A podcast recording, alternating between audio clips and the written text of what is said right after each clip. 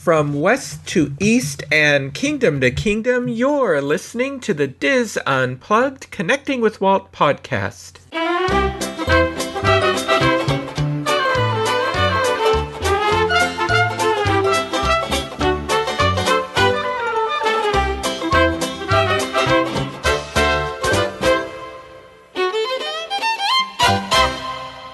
Connecting with Walt is brought to you by Dreams Unlimited Travel, experts at helping you plan the perfect Disney vacation.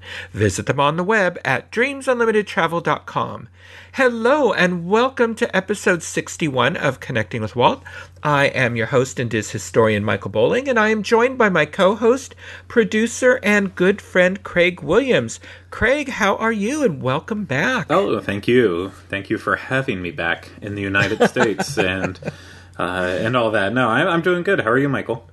I'm doing well, thank you. And so, how is Alaska? Did you see uh, whales and dolphins and I, things? I slept through the portion where the dolphins were beside our ship, so I did not. Uh, I did not get to see them. I did see one orca off in the distance, so that was my first uh, wild orca in person. So that was that was pretty neat. Wish it would have been closer, but uh, from from what we understood, it's one of those things that's it's just really a crapshoot on whether or not mm-hmm. you see them. It's it's you either end up seeing a ton of them or you see maybe one or none.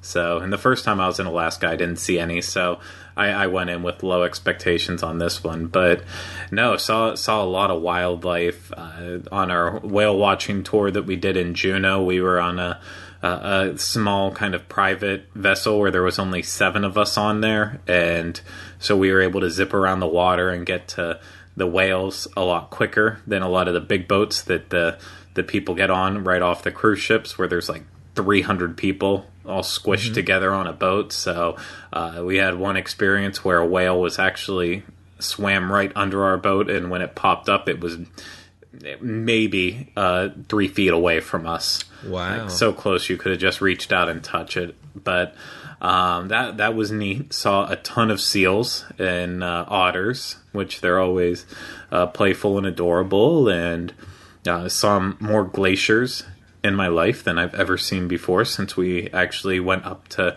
to Glacier Bay and uh, went through there. So if, if you haven't ever done that before, it, it really is a, a, remarkable experience. And I know it's it's not an itinerary that Disney does, uh, so that is unfortunate. But it is just it, it's mm-hmm. wonderful. It's one it's of those spectacular. things. It's absolutely spectacular. Yeah. Yeah. No, and it's the fact that they're saying that by the next generation that comes around when when they reach an age that a lot of people do when they finally sail Alaska, it's none of it might even be there anymore, which is insane to think, but uh, it's you know, these people these people watch it, they study, they go back, they've seen the difference and and the glaciers over the years and so I'm just I'm happy enough that I was able to see it with my family while it is still there to be mm-hmm. seen so uh, it was just just a wonderful trip. It was a really nice nice time getting away so but I'm I'm sure lots of fun stuff happened at home while I was gone for you well, uh, you know, just just the same old, same old. You know, I did go to the Walt Disney Family Museum, and I heard uh, Disney animator Dale Baer talk about uh, his experience working with six of nine uh, of Walt's nine old men. Oh, that's cool. And yeah, that was a, it was a fascinating talk. He was a, a young fellow, and he got a job there working with them, and, and he he we hopefully we'll have him on the show so i don't want to talk too much about it. But yeah he talked about his experience with each of them uh, their different personalities what he learned from them. Now at one point they were all there but some of them had uh, i think two had moved on to imagineering and one had uh, was directing. Mm-hmm. so so it was only six that he worked directly with. And and, and it was it was just really interesting and he talked about what he learned from each of them and why their legacies are so important. It, it was very sad because at the end he said, um, you know, one of the reasons he left, he was there five years uh, uh, originally, and he's since, you know, he's now, you know, he contracts with them, does work for them. And, yeah. and all that. And he uh, said it, it, the that the generation of animators that was coming in felt they didn't need the nine old men. That they they were not significant anymore, oh, relevant wow. any longer. And so the nine old men were just sort of um, sort of fading away at the studio. Some of them, which yeah. is amazing to think that, you know, that um, you know, they were just biding their time. That is insane. Yeah, yeah, yeah. So uh, yeah, so and that's one of the reasons he left because you know the nine old men were finally you know just decided it was it was their time to go. Yeah. So wow. So I, I, I was stunned to hear that because now you know they're regarded by the animators you know with such awe. Oh, exactly. Yeah. That's amazing, but it was it was sort of the Don Bluth era where uh, at the Walt Disney Studios, where I guess um, they just really felt they knew better, you know, what to do, and it there wasn't anything to learn. I mean, I guess I guess I can understand that, but it's and I know there aren't a lot of documentaries out there about that time, and uh, but still, it, it, seems like anyone who ever talks about the nine old men, like you said, holds them in such high regard that. Mm-hmm it's kind of insane to hear the complete opposite, something that I, I've never seen or heard about before. But wow, that that must have been interesting. it was, it was. Yeah. But his presentation was excellent. It was very good.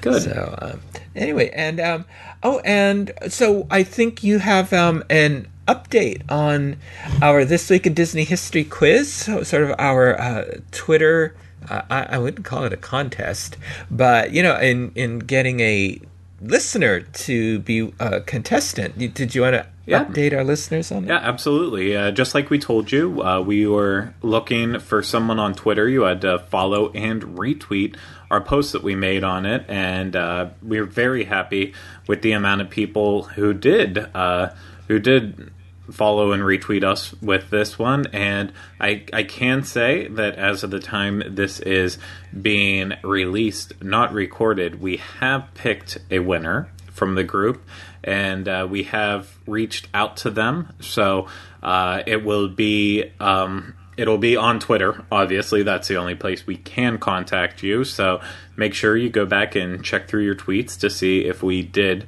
uh, reach out to contact you, and uh, it'll be be taken from there. But yeah, so if you're listening to this on Friday or over the weekend and you still haven't seen it, now's the time to go back and check and see if you've yeah you've seen everything from it. And we're we're giving the winner until uh, Monday morning to to respond to us. And at that point, we do have to record this um, as of uh, after this is going to be the Friday right before Independence Day. We are going to record the Tuesday after Independence Day, but it's going to be a crazy time. Michael's going to be traveling uh, during this period as well too, so we just want to try to get everything locked down um, as early as possible so we know everyone. So after the uh, after monday morning if you still haven't reached out to us we're to have to go with the next person that we choose at random. So then we'll give that person another couple days as well. And if you still don't if we still don't have a person we will choose one more person at random and at that point if we don't hear from someone we'll just assume that no one cares about us anymore And we're failures. Oh no, there, there'll still be people out there. We'll just keep choosing. yeah, no, exactly. until, until somebody actually notices their Twitter account. yes, and I do. We have basically set a date that we do want to record that. So we are looking at uh, the Tuesday, July 10th. We will probably be recording that, uh, give or take around 8 p.m. Eastern, 5 p.m. Pacific. So uh, if you're listening to this and you still haven't found out that you got picked or you might be the next person to get picked whatever just just keep in mind that's the date we're looking to record with it so uh, we're very excited seeing yeah who who is going to challenge me and if i'm going to be embarrassed i'm good at beating coworkers and uh, so far i've only lost once and that was to luella mm-hmm so. yeah well so we'll we'll see who are our Disney experts out there. Yes. So, okay, looking forward to it. Right. Well, you know, every quarter we invite members of our Connecting with Walt family to become a part of the show by submitting questions for Craig and me to answer. We have received over 120 questions on the Dis Unplugged Facebook page, and we've selected a few to talk about, and we've categorized them by topic. And Craig and I will take turns selecting the questions and discussing them. And we've gotten so many questions that we're actually going to do this over two episodes. So today we're going to talk about. Uh, the the questions that fall into the categories uh, under, as of Walt Disney and uh, just sort of scrolling here and uh, the Walt Disney um, Studio and films and also uh, the Walt Disney Company. Maybe we'll get into Miscellaneous. We'll see. And then next week, the bulk of the questions were on the theme parks. So we're just going to do a, a, a Q&A next week on just the theme parks. Exactly. So, so. and we weren't going to do anything at all. So no, happy Independence because, Day to you. right, because I was I'm traveling. Craig and I had back to back vacations. Yeah. So actually, uh, my wife and I will be in Orlando um, this coming week. Actually, by the time we record. By the time you hear this, uh, my wife and I will already be in Orlando, and uh, we were not going to have a show next week. And then we saw we had so many questions, uh, we decided, uh, hey, let's just record two two episodes at once, and that way you will have a, an episode next week. Yeah, too, and it means we can answer more questions. Exactly. So. Okay. So anyway, so Craig and I are each going to take turns selecting a question and responding to it. Uh, so Craig, do you, uh, do you want to kick this off? Do you want to select one and then we'll each take turns? Yeah, and I apologize, Michael, because the first one uh, is a it's a question that I'll be asking you uh, okay. essentially because I don't know the answer of it, and when it was on there, it just it really intrigued me on it. But this one comes from another Michael, and Michael asked, "Was there ever a time when Walt stepped in as a frontline cast member, like working in attraction, merchandise, food and beverage host, to experience firsthand guest interaction? If so, what role did he work as?" Yeah, that was an interesting question. And, and, actually, we see a lot of you'll see a lot of publicity, you know, film and and photos of Walt. You know, when he was taking heads of state or government officials or Hollywood luminaries on a tour of his park, he would f- frequently take a turn at piloting a Jungle Cruise boat. Uh, mm-hmm. Walt liked to uh, drive his trains, and sometimes he actually did that um, when when guests were in the park and they just had no idea what was the engineer. Yeah. Uh, he also, but he would also drive them. Um, you know, before or after park hours, he would frequently. Oh, he loved driving the Carnation ice cream truck, which we've talked about before when we had Bob Gurr on. You know, that was the Gurr mobile, and that was the little. That was the. Uh, label that was on it. And he would do that a lot of times before the park was open. Yeah. Um, once in a while, you Walt might scoop ice cream, you know, um, for guests. Uh, you know, again, the, a lot of times this is for cameras. I did read a story somewhere, and I, I couldn't locate it. Um, Walt once took a turn as uh, I think it might have been as a friend of Goofy. Oh, wow. And he he went out for a short while to experience it. It might, and it might not have been a friend of Goofy, it might have been a friend of another character, but he went out for a time to, to have that experience. Um, he never did it again. And uh, but but he just wanted to see what that kind of interaction was. Yeah. Now, now Walt frequently rode the attractions uh, to see what it was like on the part of the guests to you know to get their point of view how what was their experience like?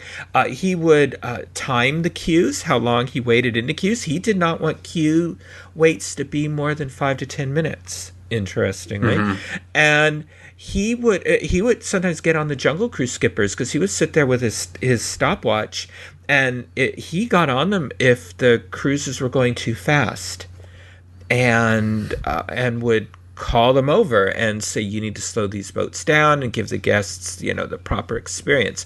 So walt walt would uh, experience firsthand guest interaction? Uh, but he would try to do it from the guest point of view also. He would wait in the queues with them. Yeah. and he would and he would talk to them. He would ask them about their day what they liked about the park. Uh, he'd ask them about their experiences. And there's a lot of photos about that of, of walt just hanging out If you only, know in the park if only Walt could been around to to wait in a four hour wait of flight of passage while people were uh, defecating in the in the queue. Oh, Wouldn't that be the times? I, I am so happy I have never seen that. Well, I saw it in in you know some of our international parks, yeah. but um, and it was not a four hour wait. It was oh look, they're just standing right there on the path. but um, anyway, yeah. So so definitely, and and Walt wanted all of the he wanted the executives out there in the park as well. You know, that's why he wouldn't put air conditioning in executive offices. He wouldn't even give them offices. And so uh, not that, that's why it was sort of felt that that big old yellow team built Disney building that was built even though we don't get into what would Walt think, there there, there are folks that knew Walt that thought he would not like that. Yeah. He did not want people behind their desks. He wanted them in the park. So, um, so just interesting. Yeah, absolutely. It's a good question, Michael. All right. Okay, your turn to pick. Let's see. Uh, some of the, some of the ones in the Walt one. Well, here's one. Here's one that I think we both can answer. This one is from Derek. What life lesson from Walt's life do you apply to your own life? I would say, for mine, I don't know if it's necessarily uh, a Walt a life lesson per se, but it's definitely a quote from him, and that is keep moving forward. Um, It's just I I used to really focus and uh, you know be very hard on myself on times when when I wasn't really really happy with what I was doing, where I was going, and I don't know if it's I hit a certain age or just a, a certain place in my life and maturity where I realized that you know sometimes you just you can't fix things, but you can really try to just keep moving forward through them and come out the other side and and just keep progressing as a person as uh, intellectually uh, mentally all, all over the place. So i that's one that i definitely do hold near and dear. And anytime i see that quote anywhere uh, whether it's like at the end of meet the robinsons or on a construction wall it still it, it brings a smile to my face because it is it's a good mantra to live by I agree. I like that one. Uh, for me, the life lessons sort of that I take from Walt, it depends sort of what's going on in my life and what I'm focusing on. Uh, right now, it's, I, I think, especially because of sort of what's going on in our society and in politics and in the media. Uh, I'm I'm really trying to see other people's point of view and understanding them. I think that we have to listen to others, even if they if we don't agree with them so that we understand them because by understanding them we we we can we better understand ourselves and and our points of view. And and Walt did that. You know Walt Walt's you know Walt would listen to people. He you know he's he but he and he still did what he thought was best. So but he did take counsel and he he he he he did not want yes men around him. Um you know, I think now, especially now where we see that people are in the media and in politics and all that, they're guided more by emotion than by really giving serious thought to situations. Um, you you can't make decisions based on emotion. We can't run a civilization based on emotion. But unfortunately, that seems to be what's happening right now. And so I really try to take in how Walt was respectful of other people and still followed his own his guidance and his you know what he thought was best but he didn't um, put people down you know, you know, he wanted to hear the dissent. Yeah you know, and all that. And so I think um, that's what I like. I also like the uh, yes, we can do it if kind of um, philosophy. I definitely yeah, use that yeah. at work and, and, and Walt was that way as well. Yes, we can do this if we do this and this and this, and that's how. And, and we we heard Marty Sklar say this. We heard Bob Gurr say this. That's how you had to relate to Walt. Instead of saying no, we can't do it, you have to say yes, we can do it if we do this. And sometimes that if was enough that Walt would think, yeah, but you know what? We don't want to do that and then Walt will go off and find a better way or find a better idea or something like that. And so, uh, yeah. so those are the things that I, I'm trying to uh, apply in my life at the moment. Yeah, I'm see, I'm the ultimate pessimist, so I do the no, we can't do this unless, and. That's how that's how I work it. So sometimes it benefits me, most of the times it it doesn't, and mm-hmm. I have to change my attitude on that. So, but uh, that's the joys of working with Pete Werner.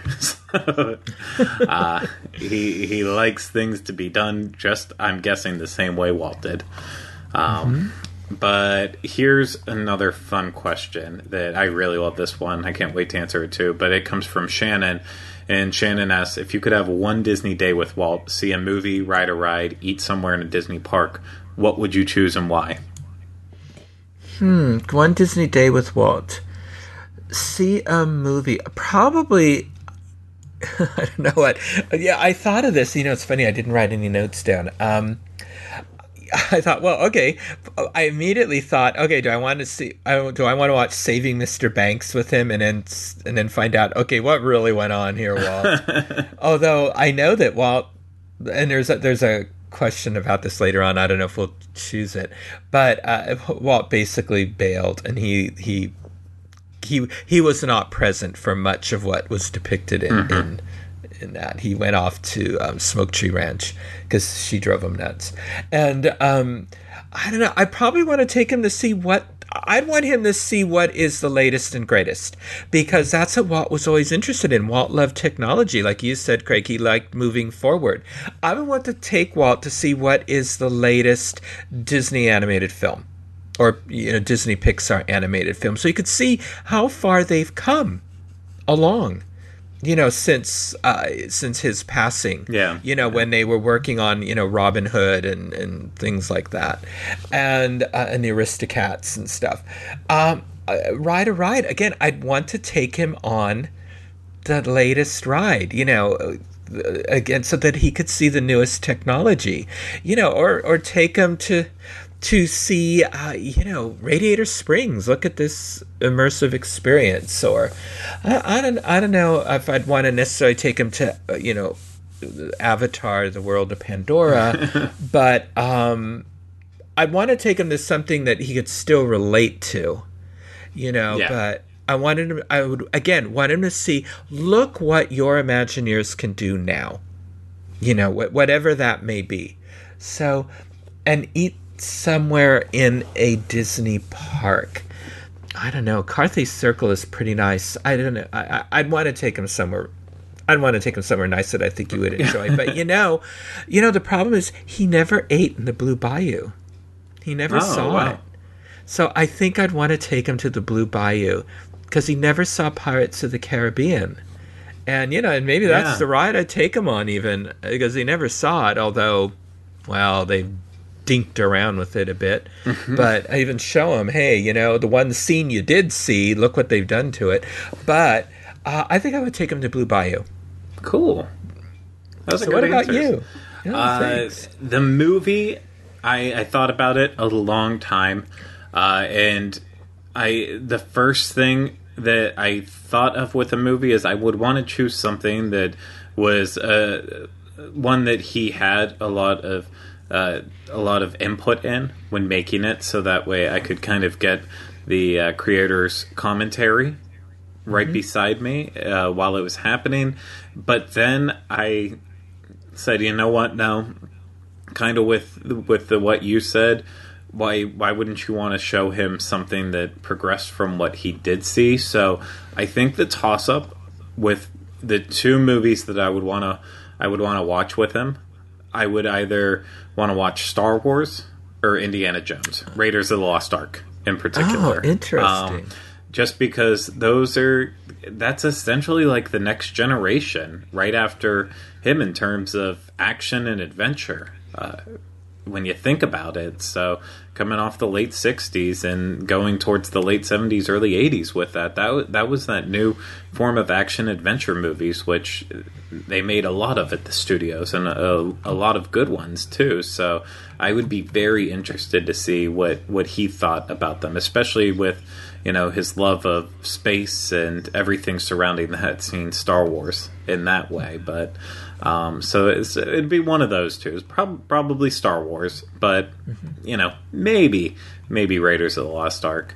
Um, for an attraction, I would have to say uh, you alluded to it earlier, but um, I, I, would have to ride the railroad with them, the Disneyland Railroad. So it's just railroads were that important to Walt that I feel like I feel like I could probably get a lot of input about his love of trains while we were riding around on it, and you know, who knows, maybe even catch him at his happiest in a few moments here and there. But that's, of course, just all blue skying at this point, and eating somewhere. Uh, now that I have eaten there, I'd probably say Walt's at Disneyland Paris, just because I I would I don't know. I think he would appreciate that restaurant.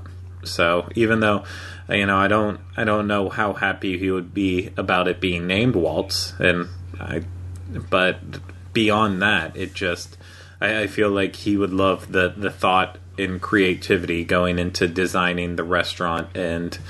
Um, and you know, it'd just be it'd be an experience to be able to walk around with him and see all the different rooms brought to life mm-hmm. in a restaurant. I think that would just that'd be a cool experience. So, and of course, the the fallback on that is my go to fallback, and that's Disneyland corn dogs, and we would just eat corn dogs together on Main Street. Uh, well, Walt loved hot dogs, so yeah. I think that's great. I think you've you've also planned a wonderful day for him. I'm, so yeah, it, we'd make him happy. I think so. I think so. okay, well, I uh, there's one I'm just going to answer. Uh, okay, uh, and and that's uh, Michael. Another Michael asks, yeah. um, "How did Walt select his nine old men? I am particularly interested in significant animators who were not included. For example, why was Ub Iwerks not one of them?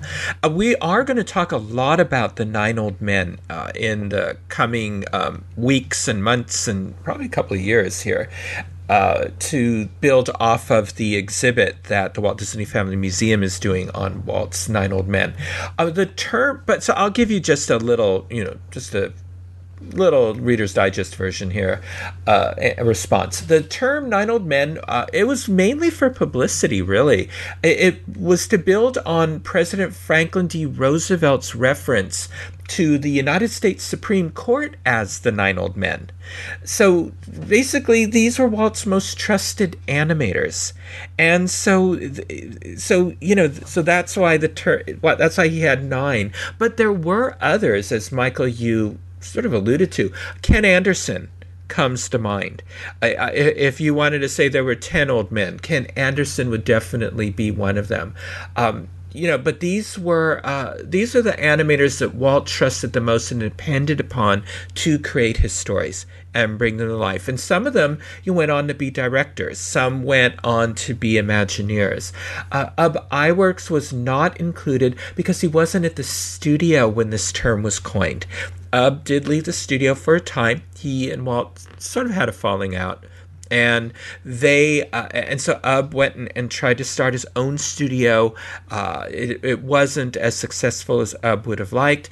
Uh, Ub did come back to uh, the Walt Disney Studio, and he worked uh, in animation, but he mainly worked in special projects. I mean, the the multiplane camera, you know, we can we can thank Ub for for that and many other things, and uh, you know, Ub won Academy Awards for some of his achievements, and um, so that's the only reason. Uh, when when this happened, Ub just happened to not be at the studio. I suspect he would have been part of this group had he been at the studio during this time.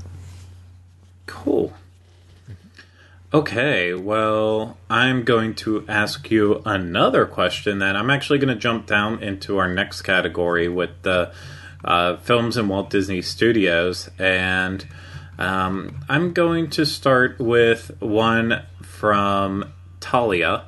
And Talia asks Is there a Disney movie that you watched that you never connected with, but after seeing something in the parks, whether it be a show or character interaction, changed the way you feel about that movie? You know, I thought about this and I I couldn't think of one. Uh, yeah, usually the Disney films that I didn't connect with generally never had a presence in the park. Um, you know, like the Lone Ranger mm-hmm. or something like that. Uh, all the animated films I really enjoyed, and uh, for most of them, I felt they didn't have enough of a presence in the park. Yeah, but um, no, I, I, you know, I, I think that for me it was, you know, I saw a lot of the films first before I, um, yeah, and I went to the parks and n- I, I just couldn't think of anything, you know, yeah, no, came to mind. I, yeah, um, I, I have two though, so I can, mm-hmm. I can back that up. Um, the, the first one for me, it's very stereotypical uh, in terms of people saying it, but uh, although I did see uh, the first Cars movie at the drive-in, um, which is a, a, a, good memory to have because mm-hmm. it's a perfect perfect movie to see in that setting. But uh, I, like many other people, left left not feeling overly impressed with the movie, and then uh, after after seeing Cars Land for the first time in 2013 when I was in Disneyland, it just ignited the spark for that first film, uh, the first Cars movie. That now, anytime it's on, I, I end up watching it. Uh, I just can't stop. And and while the second movie is still awful, um, I the third, I just I I adore the third one. I I think mm-hmm. it may be better than the the first one. It's just it's completely different, but it's it's very entertaining and very well done. So that was one that definitely I connected with after I experienced Cars Land, and the other is kind of in a similar vein. And this one's going to be very shocking though, because I was in the minority that I really did not enjoy Finding Nemo when it first came out. Um, I didn't see it in theaters. I saw it after it was uh, released on home video, and after seeing people freak out about it for months and months and months, it I just got lost in the hype, and I was like, okay, well, that's it that's the movie that everyone's losing their minds about. So it didn't it didn't resonate with me. But then as it did start getting weaved into the parks and integrated, uh, I've circled back around now and I've watched it a couple more times and uh, between the parks and then giving giving it a little bit of time I've come to actually appreciate uh, Finding Nemo a lot more uh, so that that was another one that I I could have taken or leaving it uh, taken it or left it the first time first time I saw it, but the parks helped helped me get a little bit more excited about it for future viewings, and now now I generally enjoy it anytime I watch it. So those are my two. Okay, so for me, I think I like those two films, and uh, and then Cars Land made me enjoy them more enjoy Cars more. I think I went in with Cars with a very low expectation because the concept sounded stupid to me. And um, I thought a land where the cars are, yeah. you know, and and then so I think I went in with such low expectations, sort of like um, I saw Solo this past weekend. I went in with really low expectations, and I enjoyed it. Yeah, I, I and I didn't think it deserved all the trashing that it's gotten. And I think I so I went into cars thinking this is going to be very good, and I came out really liking it. I was shocked hmm. that I really liked it. So, my Finding Nemo, I really liked. I don't like how it's been um, represented in the parks. I don't like what they did with the Living Seas at in Epcot. Um, you know, Future World, and I'm I'm I love the submarine you know, voyage in Disneyland, I ride it because I like the concept of that attraction. You know, you're going underwater, yeah, and that it's a submarine ride and it's real. I mean, you you're in the water, and I don't um, I don't like that they put Finding Nemo in it. Hmm. So, but I ride it because I like the attraction, you know, I get you. Yeah, vehicle, you know, Huh. that kind of thing. just funny to see that we're on uh, just two complete opposite sides on that. yeah, yeah. So, hey, we don't always agree on everything. no, we don't, but we don't we don't get mad at each other. No, not all the time. Well, I can't think of any time we disagree. oh, maybe Muppets take Liberty Square. That's about okay. it. Yeah. anyway, um, uh, well, I have one for you. It's sort of in the same vein, but uh, but I think uh, since you're our um, film critic for the Dis, I think. I I think this is a good one for you. Uh, Justin asked recently. I rewatched Princess and the Frog, which is one of is my favorite modern classic. Justin, uh, and realized I vastly underrated the film when it was first released. It is now one of my personal favorites. Are there any Disney films that you feel don't get as much love as they should? For instance, The Black Cauldron or Treasure Planet.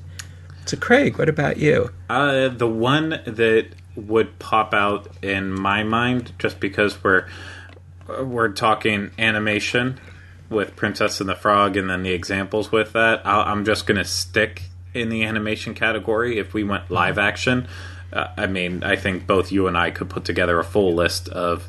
Uh, underappreciated uh, Walt Disney live action movies. Uh, Oh, yeah. a lot just that I would have never known about if it wasn't for the treasures from the Disney Vault.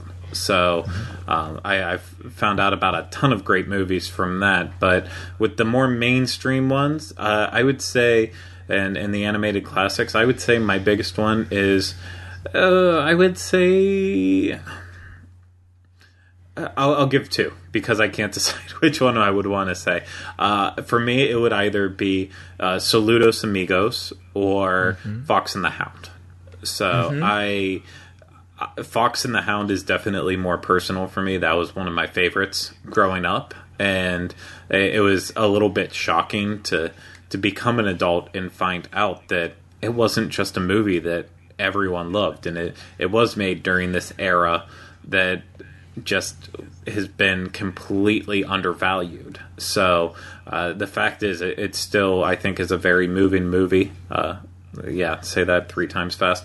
Um, it, it's very touching, and uh, it, it holds a place in my heart. And I think, I think, you know, whether you love animals or you just are very connected with family, uh, there's there's definitely there's definitely a lot of good values to see in it. And I I feel like not enough people, not enough people get excited about it as they should. And um, and then with Saludos Amigos, I think that's just one that Disney makes it so hard to find uh, that I kind of blame them for it. I I, I know it's not as uh, that and Three Caballeros aren't as culturally appropriate for this day and age now as they they could be, and thank goodness it's finally on Blu-ray through the Disney Movie Club. Uh, so it is it is finally accessible if you're a part of that, which it is expensive to become a part of it, but nonetheless, it it's still they're trying to get those movies out there, but uh, I, I feel like it's even when I was growing up, you know, it's if you saw either of those two, you would see Three Caballeros. You wouldn't see Saludos Amigos, and I, I think it's actually a really, really entertaining, entertaining movie, and there's there's a lot of great aspects of it. So th- those are two that I feel like they truly don't get as much love as they they should. Yeah, and I agree with both of those. I love Fox and the Hound. I, I just, I- it's one of my favorites. In fact, the first cat we owned, I named Todd Ah. after the character in in Fox and the Hound, and uh, I think it's just, it's a wonderful story, and I think it's beautifully rendered. And so, um, I, and I agree with me because I, I knew you were going to choose that one. I, I just I just think the animation, the energy in that, the storyline, um, the the and, and the animation was really cutting edge. It it was it was not the traditional animation. I mean, Walt wanted them to, you, you know, really. Um, d- uh, really go all out and and yet how they broke the rules where characters might exit uh, on left side of the screen but they enter on the right you know and all, all, and all kinds of things so um It's uh, yeah, it's a very fun film. If you haven't seen it, you should. My two, one you've already mentioned. One is Meet the Robinsons. I I love this film. I I think I saw it three or four times in the theater. I thought it was a great storyline. Uh, it, it, that you talked about keep moving forward. I think just the theme that that that Will uh, I'll say Will Robinson. I'm sorry. I mean the the I I, I still think it's too close to the television show. Um, but you know the, the, the main character Wilbur, uh, he's Wilbur. Robinson, yeah, he's Wilbur right? Robinson. Yeah, yeah. He um he he still kept he still kept persevering. He had a lot thrown in his, you know Adam, and he just kept persevering. And he I'm not going to ruin it because some of you might have thought, oh, we didn't want to watch it. Now you want to. It, you might go and do it, but um, just how everything works out in the end.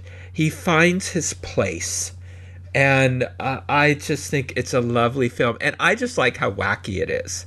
Oh yeah, no, and, it's and, hilarious. And, and, it involved, and, and I actually ended up getting the story, you know, the book it's based on when it came out in 2007 and read it, and that that's a lot of fun too. And um, my other one I fudged a little on because although there is animation, it's also live action, and that is Song of the South from 1946. Mm-hmm. Um, there there is another question in here about do we think it should have been banned? Um, I do not. Uh, Song of the South was it, it is a breathtaking film in its animation, how beautifully it's put together, uh, how the stories of Uncle Remus are lovingly told. Um, it is it does not take place during the Civil War, and it, and the people who think it does and that it glorifies slavery have not seen the film. And uh, it, it is during the um, it is after the war, and that is made very clear in the beginning, in, the screen crawl.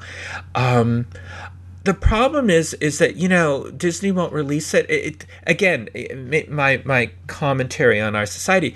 Right now, we seem to be engaged in whitewashing our history, and rather than educating children about what went on and and having a discussion with them about it and how we have changed and how we have overcome things like racism, slavery. Um, instead, we ban things. What? What? Little House on the Prairie just got banned. Or no, it didn't get banned. It, it, it lost its award because of the depiction of, of Native Americans. Well, again you you have you discuss with your children this is what people thought then but we overcame it. That the, the story of our country is not how we we we were bigoted at the time eh, how we treated people like animals and all that. Yes that is a part of it but also, the story of our country is that we overcame that. We abolished that. We learned from that.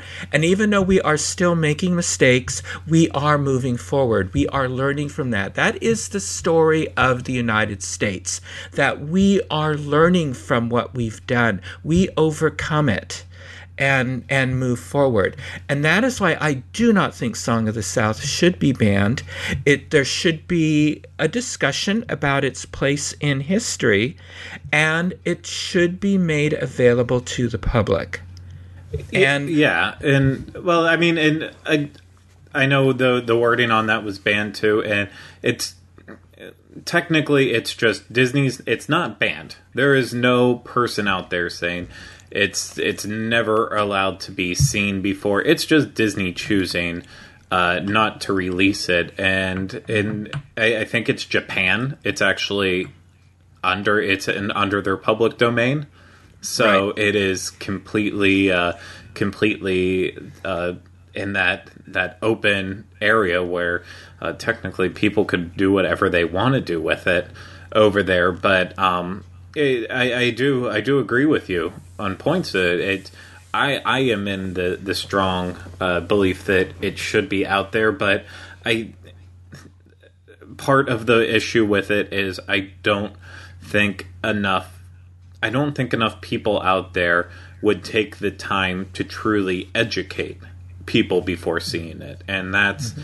that's an important aspect of it. That's why, it, you know, I feel like the average kid doesn't sit down and watch Gone with the Wind, which also uh, definitely there's there's moments in it that are are uncomfortable to Oh, watch. absolutely. Um, a, a lot of it, but a lot you don't hear kids just sitting down wanting to watch Gone with the Wind for the very first time. Usually, it happens through a parent that is passionate about movies, or it's in an environment on on a channel like TCM where they're trying to educate people about movies and, and bringing that into it too.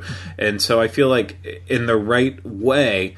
Uh, the right way of it being released, uh, it could uh, overcome the issues that that surround it that people are worried about with it. Unfortunately, I have a feeling that if Disney were to release it tomorrow, for some reason, uh, they would promote it like they do any other movie as the next thing you have to add to your library, and people would just watch it and forget that there is uh, some context that needs to be given for it. And but but you know that's that's a greater discussion on on parenting and and actually learning history and all of that that I don't think we need to necessarily get into on here but um, that's why I understand the people who are on the side of holding it back but you know at the D23 expo where um, where what's her name? I feel terrible saying it right now and insensitive, but when she got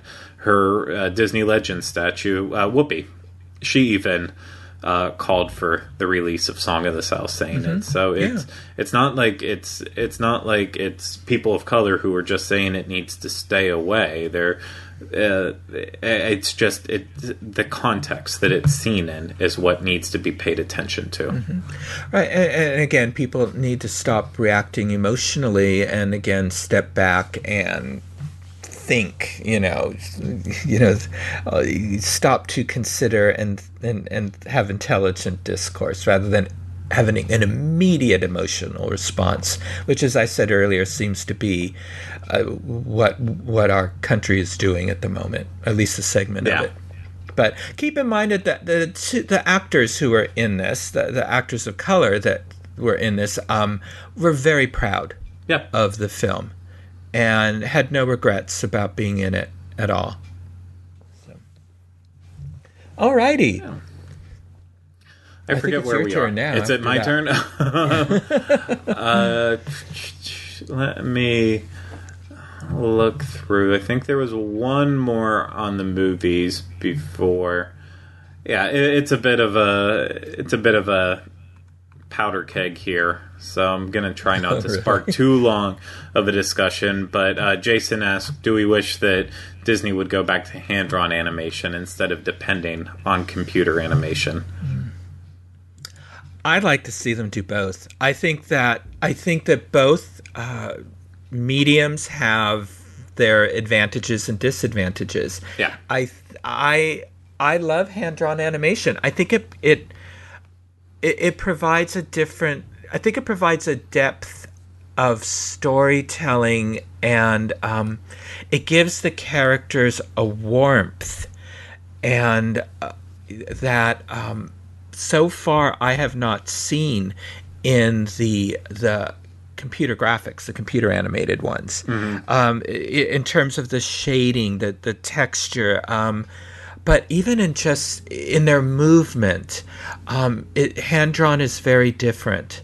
Um, the coloring, I mean everything and um, th- th- there is a there's I, there is a warmth. I, I I don't know how to describe it. It's very homey. Yeah. you know, hand drawn animation. It's very lush, and I don't you know the lighting. They they seem to be able to do much more with the lighting in hand drawn animation and lighting effects, but computer graphics. I think it's amazing the things they they accomplish with it.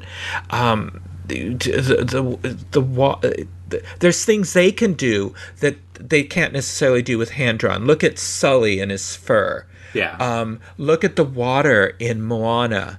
You know, um, Rapunzel's hair. You know, in Tangled. I mean, so there's all kinds of things that they can do. So I like both. I think they both have their place, and I, I wish that the studios would do both. Yeah. Oh, I, I agree with you on that. So I, I I do see both sides of it. There are some that have been made in recent history that I think could work as uh, as actually hand drawn. Like I'm, I, I, think Frozen could have worked as hand drawn. There are some epic moments uh, done with the use of computers, uh, but I, I, feel like that doesn't have that depth. Uh, to it in terms of the landscape and the environments, and not that not that you can't capture that in hand drawn animation, but I feel like uh, I feel like actual backgrounds and environments have just been blessed with computers. Um, and the examples of that are a, a, movie like Big Hero 6 that is just has this huge world in it that uh, would lose context if it was if it was done on if it was done as hand drawn animation. Same mm-hmm. thing goes for uh, for Wreck It Ralph and its sequel that's about to come out uh, this Thanksgiving, as well as Zootopia. Uh, while they could have been done, uh, not so much Wreck It Ralph. I feel like that had to be uh, computer graphics for it, but something like Zootopia, yeah, they could have got away with it. But a lot of the most breathtaking moments are when you're seeing uh, the actual city and going and exploring the different neighborhoods, and uh, it's just something that's that computers have done amazingly. And and I agree with you on Moana, uh, especially with the water. It's there's just there's so many moments in that movie that just take my breath away still watching it that you know I, i've seen the sketches of it and that they did when storyboarding the movie and those just don't have the same impact mm-hmm. as the final mm-hmm. product so or, or, the lighting in coco you know that one yeah. scene when he goes to the um i don't know that wherever he goes, heaven, whatever. I, I don't know what they called it. I, that was amazing. Yeah. But then, but then let's look at Bambi. Those backgrounds on Bambi, the, they're gorgeous. Yep. That that could not have been done with computers. No, you no, and I think that's know? that's the big stretch on it. Um, yeah. when it comes to like actual cities, it I feel I feel just personally from my aesthetic, I appreciate cities done in CGI more. Uh, it's I feel like that's its strong suit, uh, but for the most part, I I prefer uh, nature done in hand drawn animation. There have been some moments where that's uh, that's opposite. So the big one for me sticks out is Good Dinosaur. Um, it's that's basically photorealistic mm-hmm. and it's just it's amazing. But um, with nature, I feel like you know some it's when you have that abstract view on nature or that uh, just quirky perspective of it, uh, a bit magical, going like like you said with Bambi and Tyrus Wong, or um, with the backgrounds in Sleeping Beauty with Eyvind Earle, that can also accomplish a lot. So mm-hmm. it's just it, it's in an ideal world, we'd be able to see both, just so we could have our pick. And but it's not an ideal world. or I wish they could choose which medium they want to best tell the story. Yeah, I I would be down with that. Yeah. Mm-hmm. Okay. Oh, it's it's my turn. Yes, it is now your oh. turn. All right. Let's see. Do uh, there's just one I'm going to quickly answer because then I'm going to plug a past episode. Uh, Andrea asked, How accurate is Saving Mr. Banks in regards to how Mary Poppins came about? Love that movie. Andrea, I, I love that film too. That's one of my travel films that I'll watch on the airplane on my um, iPad. Mm-hmm. But um, it, I, I'm so sorry to tell you, it is not very accurate. Um, I did a full episode on this for, I think it was my kickoff for the 60 Years of Disneyland series. It's back on January 30th, 2014. Um, it's t- it, uh, the title of it was From Mary Poppins to Saving Mr. Banks. And I really go through and talk about uh, the, the, the history of, of Mary Poppins and how it was depicted in Saving Mr. Banks. And but you know, even after though, if you choose to go back and listen to that episode, that January thirtieth, twenty fourteen episode, um, in our Disneyland show archives, um, it's not gonna it's not gonna affect how much you enjoy Saving Mr. Banks because it's a wonderful story. Uh, visually, I love it. I love seeing that era from my childhood, um, and and I, how we dressed. I always I always talk about we dressed so spiffy and so classy in those days, and I I, I just I, I love the film. So um, anyway. as do I. Yes. Uh-huh. okay, I think we have time for two questions, okay. and um, I I'm gonna ask you both of them. I'll I'll put my input in on one of them. The other mm-hmm. it's going to be wrapped up with you. But uh, the first one, um, I, we talked about it on other podcasts and stuff. But since you're only on connecting with Walt, I feel I feel like I want to give you the opportunity to discuss it if you want to. If you don't, right. you don't have to. But mm-hmm. uh, Lindsay asked what your thoughts are on uh, John Lasseter stepping down at the end of the year, and uh, will it allow more opportunities for voices that have been stifled to step into leadership positions? This is a tough one. This this just leaves me feeling so sad. Um, yeah. It, it's you know, I, I, I, mean, I've met John Lasseter on several occasions. Um, you know, outside, you know, I've met him at at the Lasseter Family Winery and and things like that, where we've just now. I'm not telling you if you met him and you say, "Hey, I, we have a mutual friend, Michael Bowling." He would look at you like you had, you know, spiders crawling out of your ears. He doesn't know me from Adam, but we we had some nice times, and, and you know, where we've just chatted about life and things like that briefly, you know, while enjoying his wine. And I know people who know him. And it's, the John Lasseter that was described isn't the one that people I know who know him as a personal friend describe. Mm-hmm.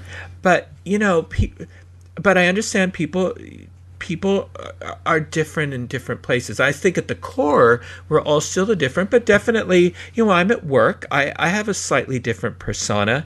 Um, when I taught, you know, I, when I was a full time teacher, you know, I definitely was very different in the classroom um, than, you know, elsewhere. I was different depending upon the grade I taught. When I was a first grade teacher, definitely was different than when I was teaching eighth grade or when I was teaching college. So I, I understand that people can be different in different places. Mm-hmm. Um, I just think it's so sad. And i and i also know people who worked with him. And i never heard this. They worked with him though in um imagineering and not at um, pixar. So their experience um, was different yeah. I, I i'm assuming. So it's just so sad it's such a brilliant career and it just sort of ended like this you know, in sort of a whimper. Um, you know, but I think that it, um, I, you know, I, and I so, and I don't know. I only know what has been told to us. I don't know. Was he talked to before? You know, things like that. Um, you know, I, I think it's, I think it's too bad that he, he he had to step down and that there was no other recourse. I don't know if there could have been another recourse though, in, yeah. In, given this situation. But I think it's too bad that there couldn't have been one that would have been um, amenable for all parties involved. And that would have been the most important thing. Everyone would have had to have been comfortable and okay with whatever the decision was. And I don't think there could have been uh, a decision made where everybody could have felt that way. So this yeah. probably was the only the only resolution. Um, will this allow more opportunities for those whose voices have been stifled to step into leadership positions? If if what we've been told is true, it certainly sounds like there will be. Um, I don't think it means that it's the end of Pixar. It's the end of imagination in the Disney company. Is you know I've been seeing people say on social media and on the boards and stuff like that. Uh, I think Pete Docter is brilliant and creative. He's going to do very well. I think. Uh, oh, I can't remember the woman who's taking over. And Jennifer Lee for the Walt Disney. Jennifer Lee. Um, she's done some great things already. She's fairly new to the company, I believe. But um, Yeah, she's, You know- she. I mean, she struck it really big um, with Frozen. That's the, what Mm-hmm. she wrote and directed. Um, she also was a part of, I believe, Wreck It Ralph was her first, but um, Okay, well, since- those are two good starts yeah, there. and, and since Frozen, she's received credits on um, on all the animated movies since then. Uh, if I'm correct, and I know uh, I know the first thing that technically she did that was a flop um, was I believe she wrote the script for A Wrinkle in Time. Um, but you know Oh, what? well. It's not everyone. Not everyone can be perfect. No, So- I mean, look at John Carter at Mar- Mars, you know, but still, Andrew Stanton still can, you know, he's still done, that was just a little bump in the road. Exactly. Yeah. So um, I, I think I think I, I agree with you on those fronts. I'm not I'm not going into Lasseter. I've spoken enough about that on the Disney World edition. I know some of you may not listen to it, but uh, that's where that's where we call this cross promotion. Um, But in terms of the the how the other company how the companies are going to work in the time being now, uh, they are going to do just as well as they have been doing because part part of good leadership isn't isn't just um, you know it's not just being the person who's stepping up and doing everything. It's it's kind of it's setting that mantra. So whether or not uh, there was uh, inappropriate behavior happening and stifling opportunities, um, you can still learn from a leader, good or bad, whether or not you're in a, a proper environment. So you know you can you can still be like, you know what, work ethic. That's something that I could take note of and work on. And and in John Lasseter's time there, he definitely did instill some great leadership values throughout his time there, and I'm sure many many took notice of it. Um, and so ultimately, on the other side, things are things are going to be fine. If anyone was worried at all, I I have no idea what you're what you're worried about in general. No. It's it's a complete different complete different case from when Walt passed away as to Lee as to um as to John Lasseter leaving the company. It's two Oh, two complete different things. But um, the last one is a question from our mis- miscellaneous category that I, when I was scrolling through and looking at questions, it was one that I just had to ask you um, because, well, it helps that you started uh, the whole episode off with a story of your time at the Walt Disney Family Museum. But Carrie asked, um, said, I'd like to hear what item or experience Michael has witnessed at the Walt Disney Family Museum is your most treasured and why. And I'm interested in this too. And she said, keep up the fantastic work. Oh, yes, yes.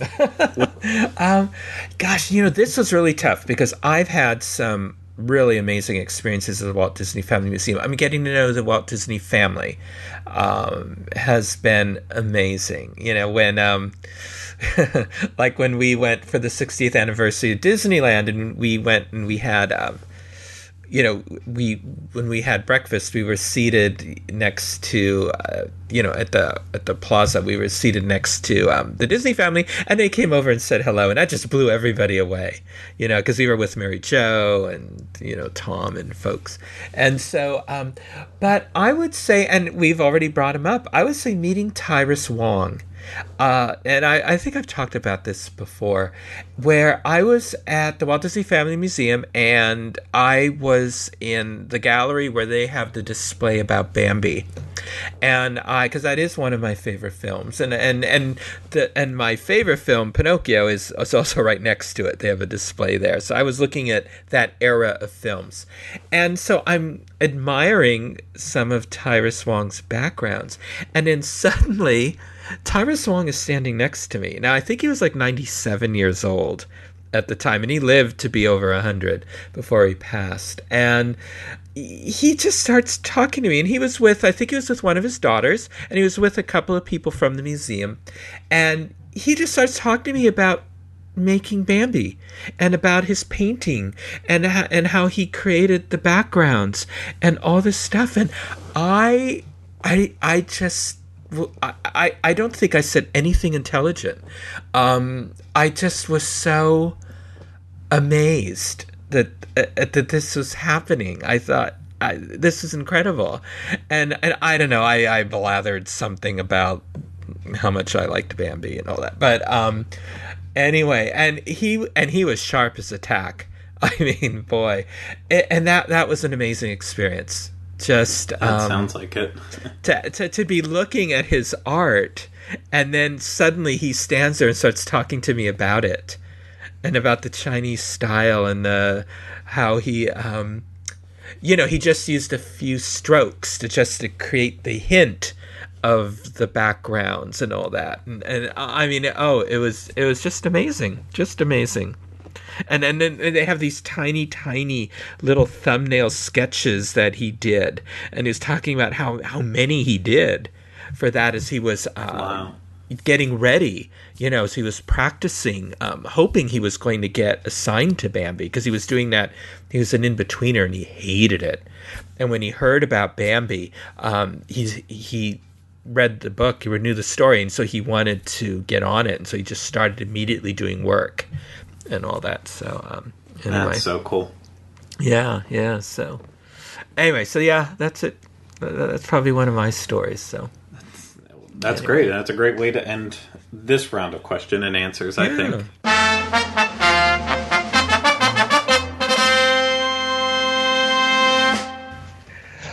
Well, here we are. We're going to finish up the month of June here with our This Day in Disney History quiz.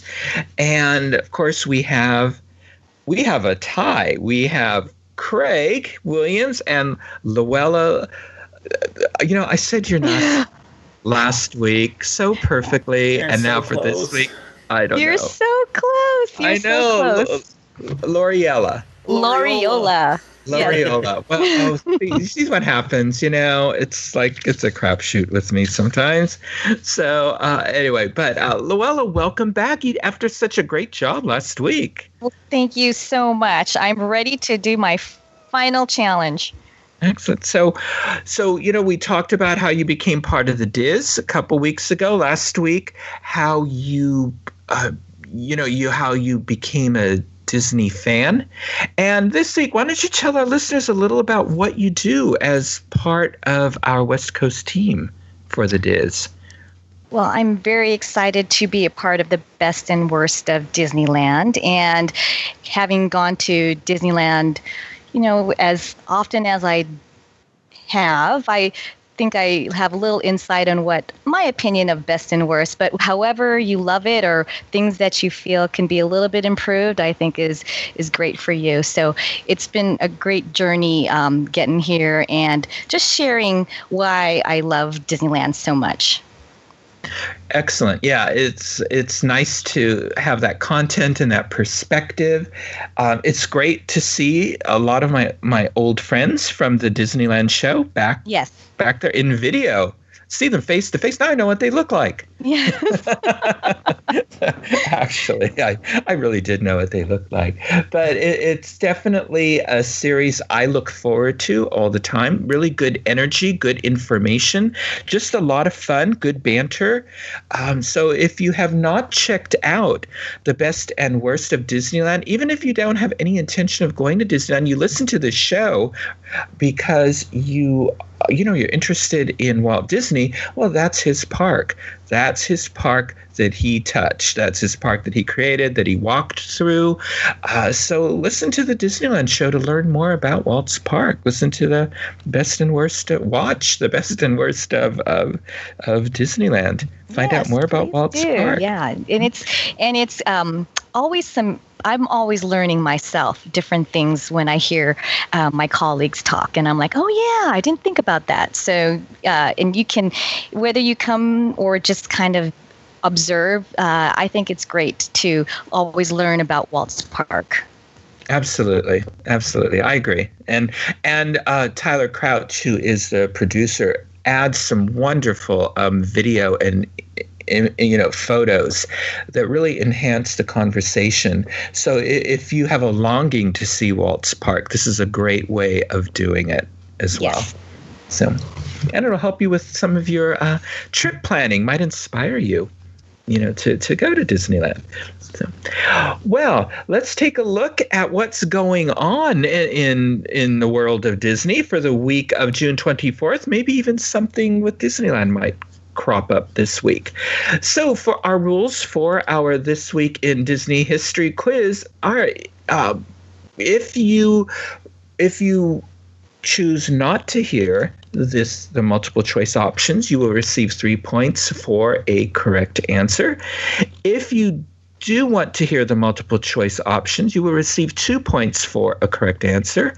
If you ask to have one answer taken away, uh, you will receive one point for a correct answer. Or if your opponent uh, gets a, a, question incorrect, you can steal that question and receive one point for the correct answer. If you are playing our home version with us, please remember that our home rules no Googling, Yahooing, Binging, or whatever else, YouTubing, or whatever else uh, is out there um, to get the answers. This all has to come from your head, just like our two contestants are doing. So, all right, are we all ready? Yes. Okay. Yep, nice. Well, Luella, as in the last couple of weeks here, you do have the option as our guest of either receiving the question or passing the first question on to Craig. I think I'm doing well going first, so I'll go ahead and take the first question. All right. Okay, on June 24th, 2013, Disney chairman and CEO Bob Iger leads a ceremony dedicating a soundstage at Walt Disney Studios to this Disney legend. And if you get the correct answer, you will have an opportunity to earn a bonus point. Okay. I do know this because I did read all about this and I I love this Mouseketeer and um, I want to say it's Annette Funicello. I love her too. Is that your final answer? That's my though? final answer. That is correct. Disney chief Bob Iger leads a ceremony dedicating stage one at the Walt Disney Studios to Annette Funicello, the Mouseketeer turned movie star who had passed away in April at age 70. The stage where the Mickey Mouse Club was filmed is now officially the Annette Funicello stage. Very good. Okay, Luella, for a bonus point, one other stage at the Walt Disney Studios is named for a Disney legend. Who is it? Okay, so I know this too. Um, I've been blessed to go to the Walt Disney Studios, and I'm going to, and I think I have a picture. Well, I do have a picture, if I'm correct. Uh, Julie Andrews. I'm going to go with Julie Andrews as my final answer. That is correct. We all She's have the only picture there. Yes. we do. She's the only other entertainer to have a namesake stage at the Walt Disney Studios. Of course, some of us actually worked on those stages. That's We don't just have pictures. now, okay. For another bonus point, what is the stage number of the Julie Andrews stage? Oh gosh. Um that I don't know, although I have a picture in front of it. but off the top of my head, I don't know. I'm just going to say one. I don't know it though. No, that was that's the Net Funicello stage, is Yeah. stage one. Okay, but that's very good because you got four points altogether. Craig, for a point, do you know the stage number of the Julie Andrews stage? Oh, um, no. Um, eh, if we're just guessing numbers, uh, four? Is that your final answer? Sure. Okay, no, you you're both going to kick yourself. It's stage two. Uh-huh. Uh, stage stage two is built and financed between a joint agreement between Walt Disney and director Jack Webb, who used the stage for the filming of the television series Dragnet. So in October 1955, Stage 2 began production on the first series of the Mickey Mouse Club from 1954 to 1955. And prior to the opening of the facilities at Glendale, California, WED Enterprises, now Walt Disney Imagineering, occupied Soundstage 2 to build multiple attractions for Disneyland, including the Mark Twain Riverboat. Since then, Stage 2 has been used for filming of multiple attractions for Walt Disney parks and resorts. So, very good. And of course, it was dedicated to, to Julie Andrews because parts of Mary Poppins and parts of the then current filming of The Princess Diaries took place in that soundstage. Okay. All right. So, Craig, over to you now. Noella has four points. You're going to have to work hard here to catch up. So, on, Ju- on June 25th, 1932, Walt Disney throws a shindig on account of the studio saying goodbye to Columbia and hello to this film studio as the new distributor of Disney films. What is the new film studio? June 25th, 1932. Okay, well, I'm going to need multiple choice on that. Right? Is it A, RKO Radio Pictures, B, Universal Pictures, C, Buena Vista Distribution, or D, United Artists? Um, I I know eventually RKO helped distribute, but I don't believe that was until closer to the 40s. I I think it was United Artists. Is that your final answer? Yeah. Yeah, final answer. Okay, you are correct. Columbia Pictures had dropped the distribution of Disney cartoons earlier in the year. United Artists, founded in 1919 by D.W. Griffith, Charlie Chaplin, Mary Pickford, and Douglas Fairbanks, will now be distributing the Disney shorts. The celebration started at 8 p.m. at the Walt Disney Studio on Hyperion Avenue. Excellent. So that's two points. Okay. All right. Two to four in Luella's favor. Luella, back to you. Okay. Montgomery's Country Inn opens its doors for the first time in Los Angeles, California on June 26, 1922. It is better known today by another name and its Disney association. Hmm. Okay. Uh, I have no idea. So let's go with multiple choice. Okay, is it A, the Brown Derby, B, the Tam O'Shanter Inn, C, Clifton's Cafeteria, or D, Martino's Original Bakery? Okay. Well, since there is some Disney connection and I don't think there's a Disney connection with Brown Derby, but there is definitely one with the Tam O'Shanter, which is an older restaurant and has been there a while. And Walt Disney used to go there. It's right by the studios. I'm going to go with the Tam O'Shanter. Okay, final answer? Final answer. You know, there is a Brown Derby restaurant at the um, Disney Hollywood Studios, but you are correct. Montgomery's Country Inn will later be named the Tam O'Shanter Inn and become a regular hangout for Walt Disney and his animators. Walt will become friends with the owners, even suggesting they open a coffee shop in his Tomorrowland. Today, the Tam O'Shanter is the oldest restaurant in Los Angeles, still operated by the same family in the same location. Are you just going to keep giving her all the ABD questions? It's very unfair, Michael. It's the luck of the draw here. But I do Anyway. love the Tam O'Shanter. I've been there, and um, it's it's uh, if you get to sit at Walt Disney's hmm table, and even if you don't, you just feel you just you just feel like old Hollywood. It's it's great. Yeah.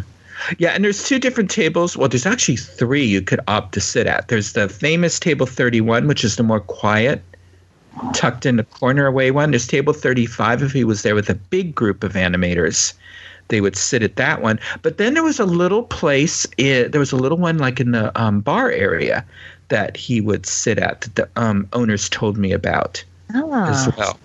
So that's a little lesser known. I, I saw, um, I don't know if I saw it on the, I don't know where I saw it. I think they're building a patio now. Oh, town. nice.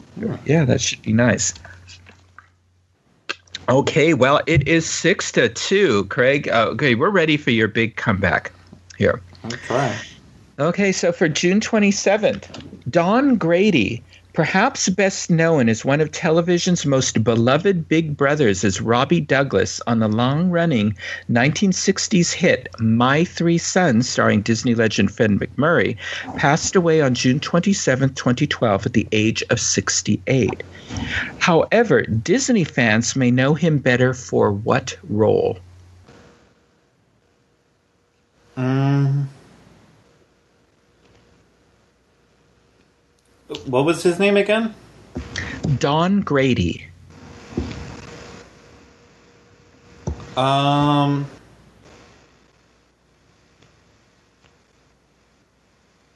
Mm, the name sounds very familiar. I just. Uh, I'll go with multiple choice. Let's see, is his role Disney fans may know him better for is A, a Mouseketeer on the original Mickey Mouse Club, B, a Boy Scout in the Walt Disney film Follow Me Boys as Kurt Russell's best friend, coincidentally starring Fred MacMurray. C, a Disneyland Jungle Cruise skipper when he attended Los Angeles City College. Or D, a drummer for the band The Yellow Balloon, which performed at Disneyland Disneyland's Tomorrowland Terrace in the summer of 1967. Well, uh, none of those are really jumping out to me still. So I'm g- going to go with. I- I'm just going to take a wild guess and go with the Mouseketeer just because I know anytime you get the chance to involve the Mouseketeers, you do. okay. Well, despite only appearing for one season on the Mickey Mouse Club in 1957, Don Grady reunited with his fellow Mouseketeers over the years, most recently during their 50th anniversary celebration. Born Don Louis Agrati on June 8, 1944, he was also a singer, composer, and musician.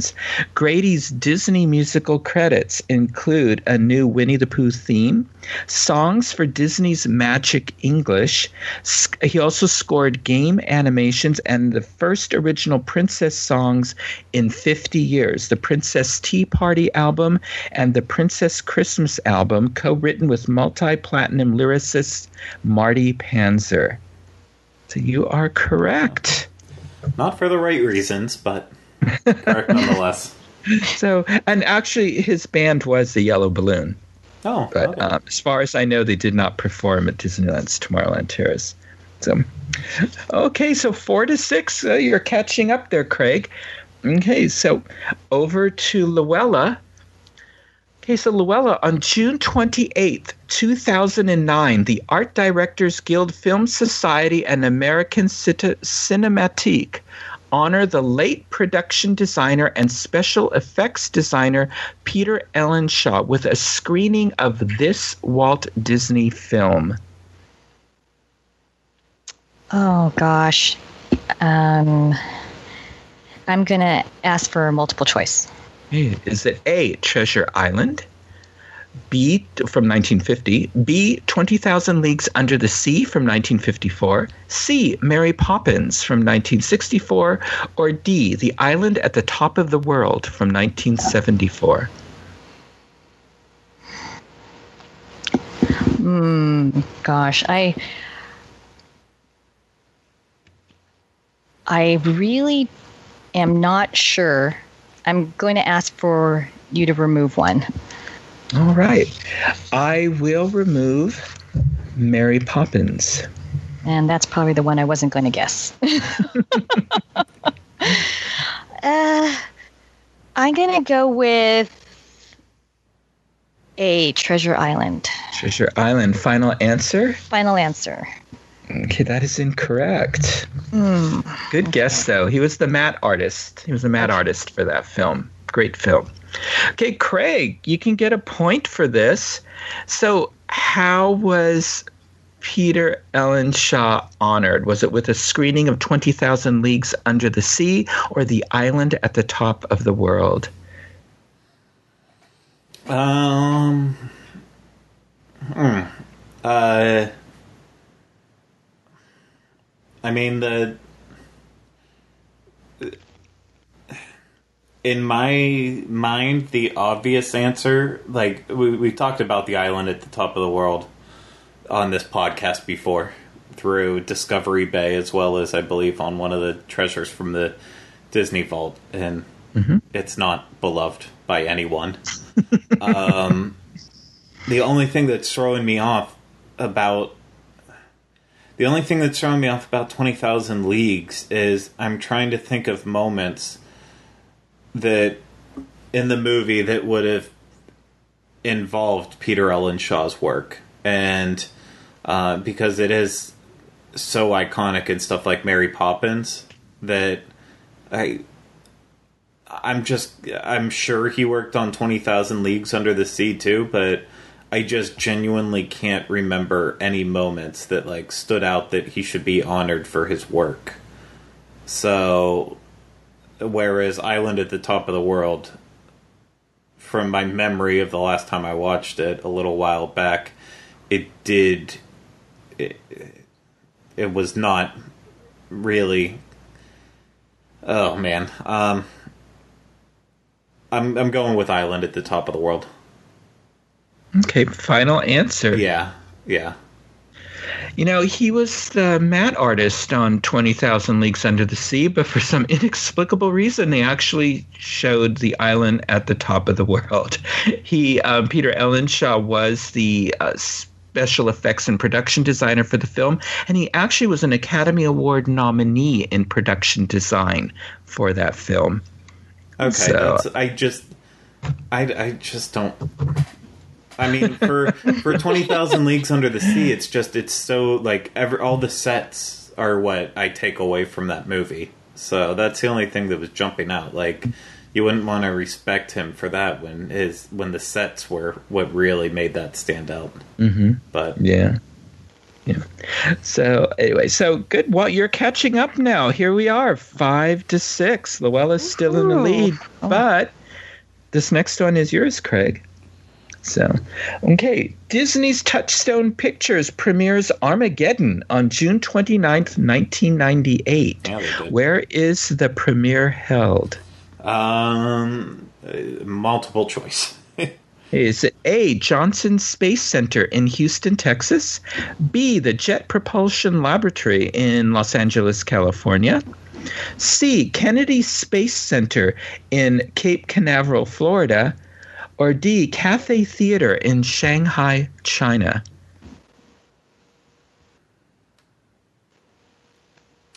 uh, what was A again? Sorry. Johnson Space Center in Houston, Texas.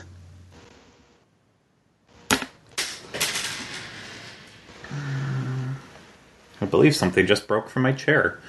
Uh, that's not good. Um, Don't fall. eh, I'll figure it It'll out be later. your Armageddon if you do. yeah, I, I just needed to make reference because I'm sure that picked up on audio. Um, I have an idea, but I I'm gonna no. See, I would say I would take one away if if I felt like you would take one of the ones away that I would go for, but considering you threw something out like Singapore and the movie had nothing to do with Singapore, I I don't trust you on that. I I know the the heart of the movie takes place at like Mission Control and that would be in in Texas, but I I don't know. May I feel like I I feel like I've seen a picture of the premiere though in Kennedy, Uh, what was the what was the other one besides that?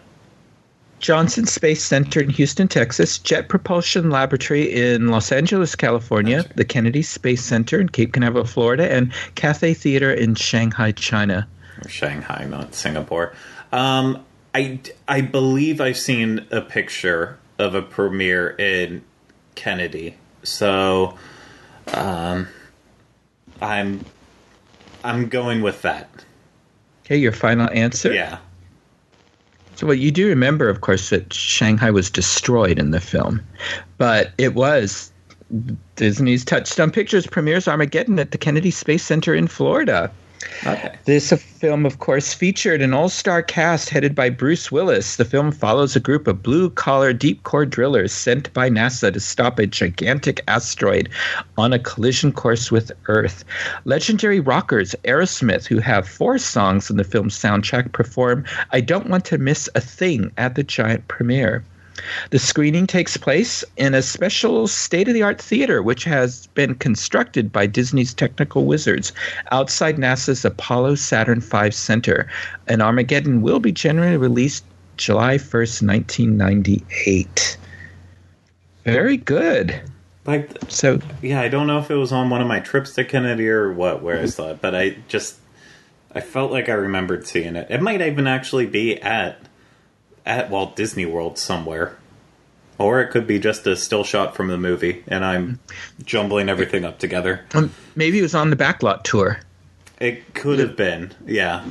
Because it they, just- I remember they were featuring Armageddon when I did the backlot tour in the early years. yeah, no, I remember those days. Yeah. Yeah. Okay. Well, you're ahead, Craig, seven to six. But Luella, this you it's your question here. Okay. Hey. On June 30th, 2011, it is reported that Walt Disney Pictures is developing another film based on one of its theme park attractions. Which attraction is it? You know, I I think I recall hearing about this, but I'm going to ask for the multiple choice. All right. Is it A, the Matterhorn bobsleds? B, Big Thunder Mountain Railroad? C, the Haunted Mansion? D, Dumbo the Flying Elephant? Hmm. I want to say that I recall hearing and thinking, gosh, that'd be kind of cool. Um, and I don't think it's the Haunted Mansion. I've seen that movie. We all have, unfortunately. and um, you know, I, I, I'm, I'm think I'm, I'm feeling pretty good about this because I remember thinking it'd be kind of cool, and I, and I, I want to say it's the Matterhorn. Um, I'm going to go with um, the Matterhorn. Final Okay, is answer. your final answer. Okay, that is correct. Walt Disney Pictures has hired Jason Dean Hall to write the script based on the Matterhorn, the popular bobsled attraction at Disneyland. The storyline will be about five young mountain climbers scaling the Matterhorn who have an unfortunate encounter with a Yeti. I did not hear about that. That sounds awful. I know. Well, maybe that's why they didn't make it. No offense. I don't know, I thought it was- I- and I remember.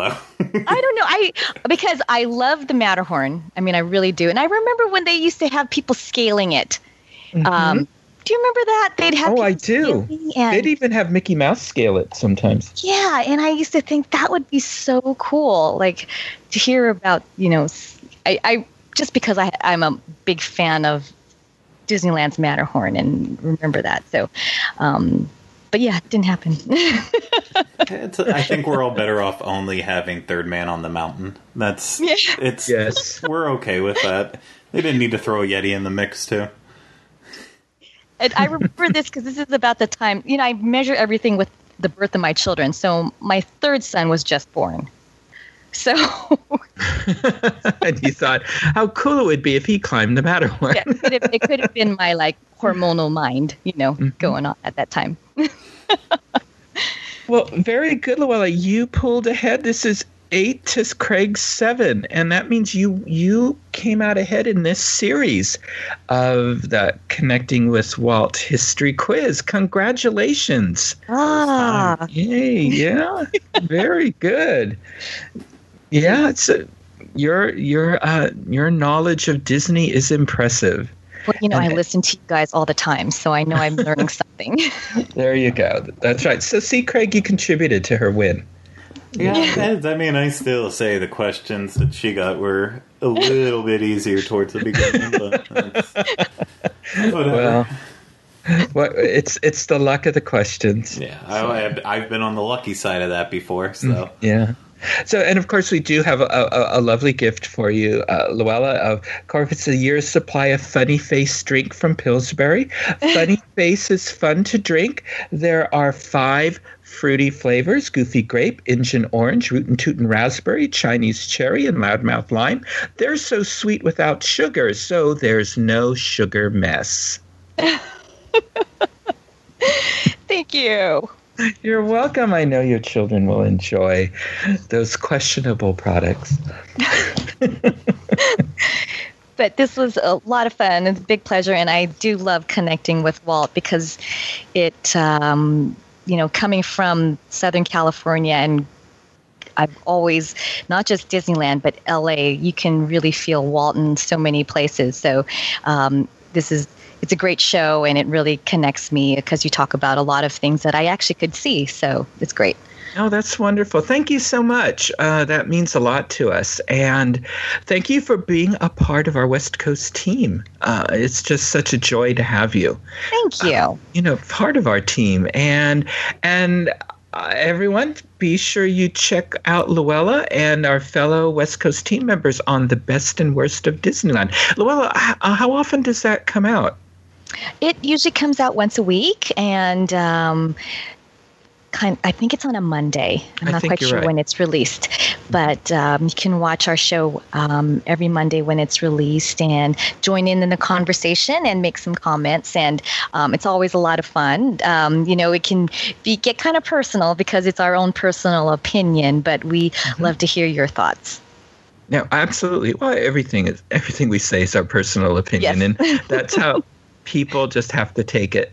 You know, Yes. and and and Craig, for our listeners who want to catch up on the episodes of Best and Worst of Disneyland, where can they find um, past episodes of the all, series? all available at youtube.com slash disunplugged. So there's a there's a nice uh, playlist with every episode all the way back to the first one. So you can just watch one after the next, after the next, after the next. If you choose Sounds to. sounds like it's a perfect afternoon. yeah. good good way So- to spend a rainy summer day. So, well, Luella, I hope you will join us again on Connecting with Walt. Definitely, definitely. Thank you for having me. You're welcome. Thank you for being a part of our day.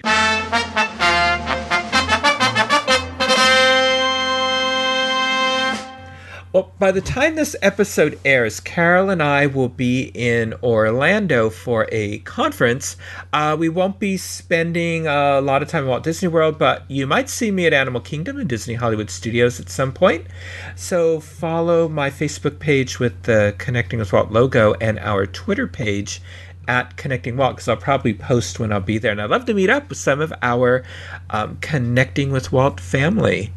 And next week, you know, even though uh, I won't be around, like we said earlier, next week we are going to have part two of our q&a and where we're going to answer some of your questions about theme parks and it, craig there were so many great questions um, we couldn't get to all of them this time around in all of our different categories No, not at all. And um, I, I think we could even next time we could do another question and answer on top of that without having to ask you for questions again.